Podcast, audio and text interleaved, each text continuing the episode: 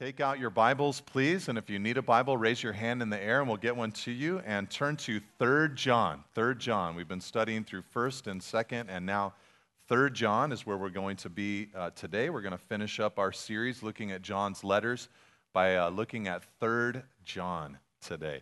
And as you guys are turning there, I just wanted to mention to you, Christina and I, we've, uh, we've been enjoying each other the last couple days, had a little celebration here and there, but today actually is our 18th wedding anniversary. Yeah, 18 years. So starts uh, it starts feeling like a real number, you know, when you get to around there. Like, wow, okay, that's a that's a decent chunk of time, and and we're so thankful to God for each other. We're so thankful for the gift of marriage that He brought us together. We were just uh, thinking this last weekend, just talking about marriage and our relationship together, and we were just rejoicing that God brought our paths uh, together. It just really feels like a miracle looking back that He put us together. And we're so glad to serve Jesus together and, and uh, serve our family together and serve each other. So uh, I'm just kind of rejoicing today. But we've gotten to celebrate the last couple days. This is not our celebration, hanging out with you guys. I mean, it's cool and everything, but we went out to dinner. So, you know, just wanted to let you guys know that.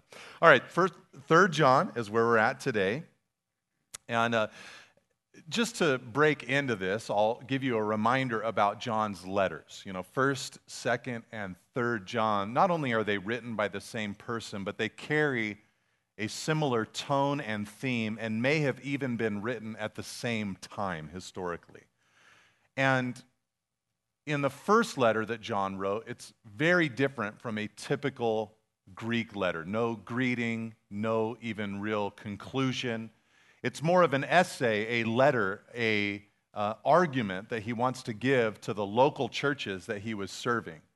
And as I've told you time and time again over the last couple of months, the content of 1 John was a test for the legitimacy of the Christianity of the church in that era. Do they believe in the legitimate biblical orthodox Jesus? Uh, do they love each other? You know, know each other, care for each other, minister to each other's needs, and are they living in obedience to God and His Word? And those were the big three things that John held out to the local churches that were in the sphere that he was ministering to. And he expected First John, that first letter, to be a circular that would just sort of move through that region, move through that area. And part of the reason that he wrote it is because there were false teachers who had departed from the church, who had used to be part of the church, who were now teaching a different thing about Jesus, denying his incarnation, perhaps, or mixing something up about Jesus. And so John set out in Second John to give directions to one of those churches. Last week we looked at Second John. He called the church that he wrote to the elect ladies. So one specific church amongst all those churches. And he wanted to tell them to continue to believe in Jesus, to love each other, and to obey God. But specifically, he wanted to give them directions on how to treat those false teachers when they came to their town. He says, Don't give them a greeting. Don't let them have entrance into your home. Don't do anything to prosper their message and send them on their way preaching a false gospel. So, in, in one sense, Second John was written not to the whole group, but to one of the churches, giving directions on how to treat the false teachers. Now, today, we come to Third John. Third John is not written to the whole group. It is not written to one particular church, but it's written to one particular man inside of that region of churches. And this man, as we'll discover in this letter, was named Gaius. And the reason that John wrote to him is because Gaius was a good Christian man who was a financier of many of the missionaries that John had sent into that region. His money had helped support the work of expanding the gospel in that territory. And John wanted Gaius to know what you're doing is good. Keep doing what you're doing. And if there are obstacles, even in the form of people getting in the way, keep on pushing past those obstacles because I'm sending more missionaries to you. I might even come to you as a missionary. So thank you for the work uh, that you are doing and continue to support uh, these missionaries. So, what we're going to do today is really simple. It's a small letter, it's very brief. It's one of two, by the way, it's one of two personal letters in the New Testament, the other one being the book of Philemon that Paul wrote to a man named Philemon. I know there's a couple of other letters that we might think are personal, like 1st and 2nd Timothy or Titus, but Paul knew when he wrote those letters that though he was writing to those men, he was giving instructions to the whole church on how to operate. Philemon, Paul encouraged to forgive. The book of 3rd John, John encouraged towards generosity towards missionaries that exist in the world. So what we're going to do is we're going to briefly read 3 John. I'm going to read through it and explain it to you as we go, just giving some brief remarks. I've then got a handful of concluding remarks. And then what I'm going to do is invite Pastor Jeff and our outreach director, Ann Jensen, to come up on the platform. And they're going to give you an excellent yet rapid fire presentation about 25 plus missionaries and outreaches that we as a church financially supported in 2019 so that you can know about them and then be praying for them uh, in the future. Why would I want to do this today? Partly because of 3 John and the content matter that's in front of us, but partly because of the whole mission of gospel ministers in the first place. Paul said in Colossians chapter 1, My aim is to present every person mature or complete in Christ Jesus. And when we don't have a missions heart or desire, we don't have the mindset or the mentality of Jesus. In other words, if we want to be mature as Christians, we have to believe in, be rooting for, praying for, desiring to see the gospel expand to the ends of the earth, and that, and that we should know that it's going to take people in order to get that done. So, my hope and prayer through the presentation today is that we would become a little bit more like Jesus. That's always the goal whenever we get together, a little bit more like Jesus. So, hopefully, as you hear about all these missionaries, that gospel, Christ centered heart will grow uh, within you. So I'm going to take about 10 minutes now to go through this material. And if you're like, man, that's too short, I feel gypped, you know, you should go a little bit longer, come out on Tuesday night. I'm going to teach Genesis chapter 1, and it's going to be way long, okay? so just a warning for you there. All right, 3 John, verse 1. He says, The elder, that's his title for himself, to the beloved Gaius, whom I love in truth. Beloved, I pray that all may go well with you and that you may be in good health as it goes well with your soul. So, John is praying for this man, Gaius. He's praying for his whole man. It's just an aside. He's praying for his soul, but that he be in good health as well. For verse 3 I rejoiced greatly when the brothers came and testified to your truth, as indeed you are walking in the truth.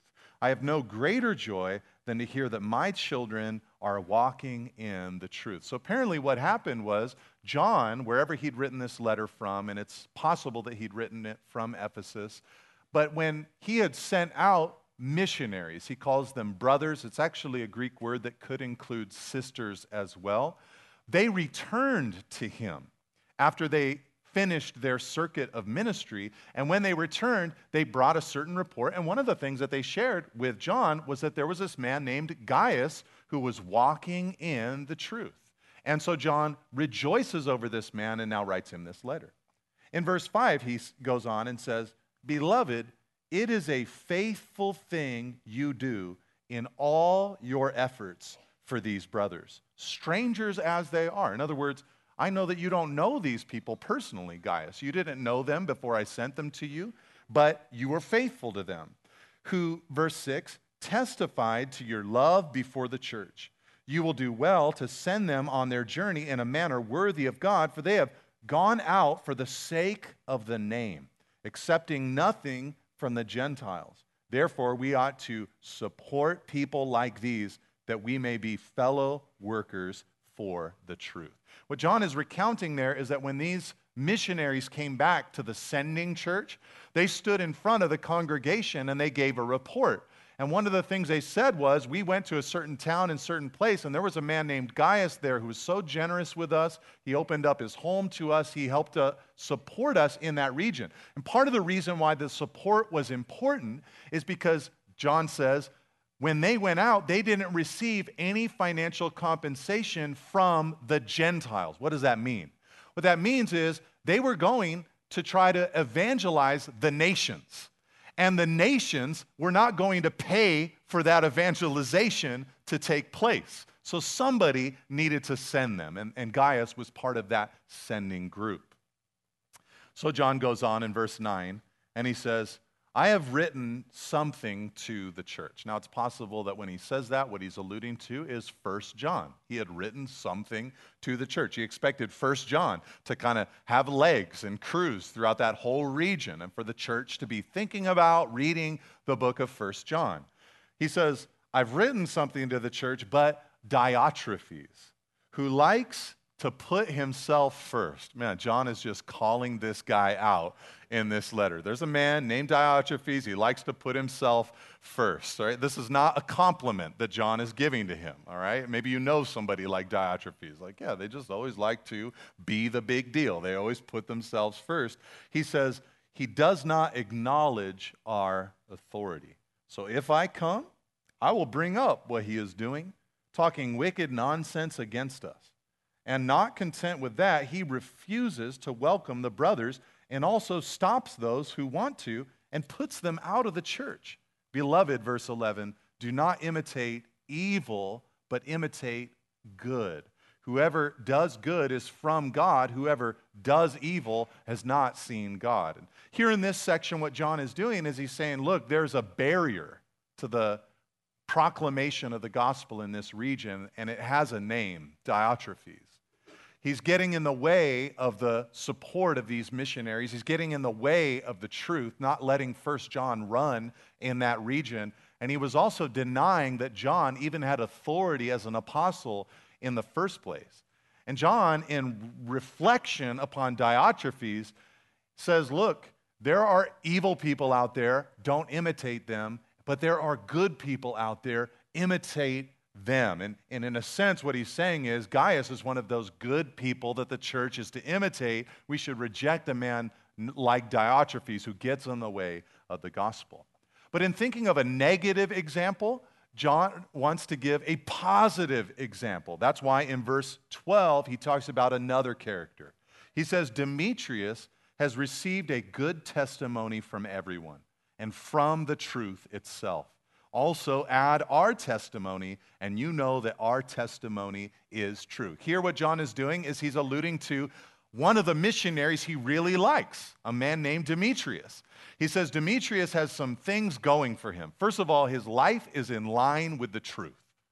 Secondly, he says, You all bear witness to his fruitfulness. And thirdly, John says, and I bear witness myself. So, really, that biblical threefold witness thing Demetrius had going for him as a missionary. In other words, he was a man worthy of Gaius's financial support. Then John closes the letter in verse 13 in a similar way to his closing of 2 John when he says, I had much to write to you, but I would rather not write with pen and ink. I hope to see you soon, and we will talk face to face. Peace be to you. The friends greet you. Greet the friends, every one of them. Now, in thinking about this letter, why did it make its way into the canon? Like I said, it's a personal letter. When Paul wrote to Philemon, it found its way into the canon because the early church began to discover the authority in it in giving us an example for interpersonal conflict and how we need to forgive one another. Right? So you can turn to the book of Philemon and receive encouragement about forgiveness all day long. Ever had interpersonal conflict with somebody else? The book of Philemon is helpful to you. The book of 3rd John was also personal. Why did it make its way into the canon? Because the early church recognized that there was an authority in it concerning directions on how or who we should support financially in the work of preaching the gospel throughout uh, the world. He doesn't tell them the minute details, set up a missions board, you know, do this each month, you know, anything like that. He leaves the details to each generation of the church to figure out for their own time and space. But the general message is get behind these gospel preachers as they go throughout the world. And one of the reasons that we would do this is found in verse 7 and 8. Would you look at those verses again with me in your Bible? One reason that we would want to support missionaries throughout the world is because, verse 7, they are when, when they are faithful to the name of Jesus. You know, if they're believing in the real Jesus, preaching the true gospel, then they are worthy of support. But he gives another reason also in verse 7. He says that those missionaries, just like modern missionaries, are not supported by the people who are their target audience. In other words, if you're trying to evangelize the nations, you can't expect the nations to fund you in the process. So somebody needs to be the sender. But there's a third really cool reason why we, as a local church, should engage in missions work. It's found in verse 8. He says there that we should receive people uh, like these who, so that we may become fellow workers for the truth. This is cool. What Paul is saying to Gaius is when they're out there preaching the gospel on your dime, you have become a fellow worker with them. Now, Gaius would have thought that is so cool because to him, these gospel preachers were like the special forces of God's army. And he looked up to them and thought, they're amazing that they're doing this work. And for John to say, you could be a co laborer with them, would have blown him away. And that's one of the motivations we have as well as we want to support missions work, is that we want to be co workers, co laborers for the gospel. So before I hand it over, let's think about this. What are some ways that, like Gaius, we can also be in support of legitimate gospel workers throughout the world? Well, one way that he's alluding to in the letter is through generosity, right? Through financial support. Sometimes that comes in the form of actual money, sometimes that comes in the form of housing, lodging, different things like that, but that basically help the bottom line of those that are going out uh, into the world. Another way that the church would have embraced in that era that we can embrace ourselves is through hospitality. You know, for them, it would have meant the opening up of their homes when missionaries came through town. Uh, we can do that when missionaries are on furlough and resting. We can open up our homes. But I think it also means reaching out with words of encouragement and support and blessing and saying, I'm thinking about you. I was praying for you today. You're on my radar because a lot of times when you're out there doing that gospel work, you feel very alone. So I think hospitality can extend beyond our homes. Another way that we can support gospel workers, listen to this, is through prayer. You guys, prayer is one of the coolest things that God has given to us as His people. You might be landlocked here in Monterey, you know, living in this little community and feel like, man, I'm not going to get to go to Africa. I'm not going to get to go to these exotic places. I'm not going to get to go to closed countries and preach the gospel. And I wouldn't say that so quickly, by the way, but you can pray. And in prayer, you can go into places that you might not be able to physically go, but that God is going as you lift up these missionaries throughout the world. And that's part of the reason we wanted to do this for you today, is so that you could have your prayer list be fuller uh, than before. And here's another way that you can support gospel preaching missionaries. You can also, some of you, go with them. Sometimes we think like missionaries are these special people that like grow in like a test tube somewhere and then they come full grown and like, there's a missionary. You know where missionaries grow up? In church. That's where a lot of them grow up. They grow up in church or they get saved and they become part of a local congregation. And even today, you're going to hear just from time to time as an aside, like, oh, yeah, and this person, they studied locally here. They were part of our church and the Lord put something on their heart and now they're out in the mission field. This is how God works and how God moves. So don't think that the Lord might won't call you. He's definitely calling you, but he might even call you into uh, the mission field.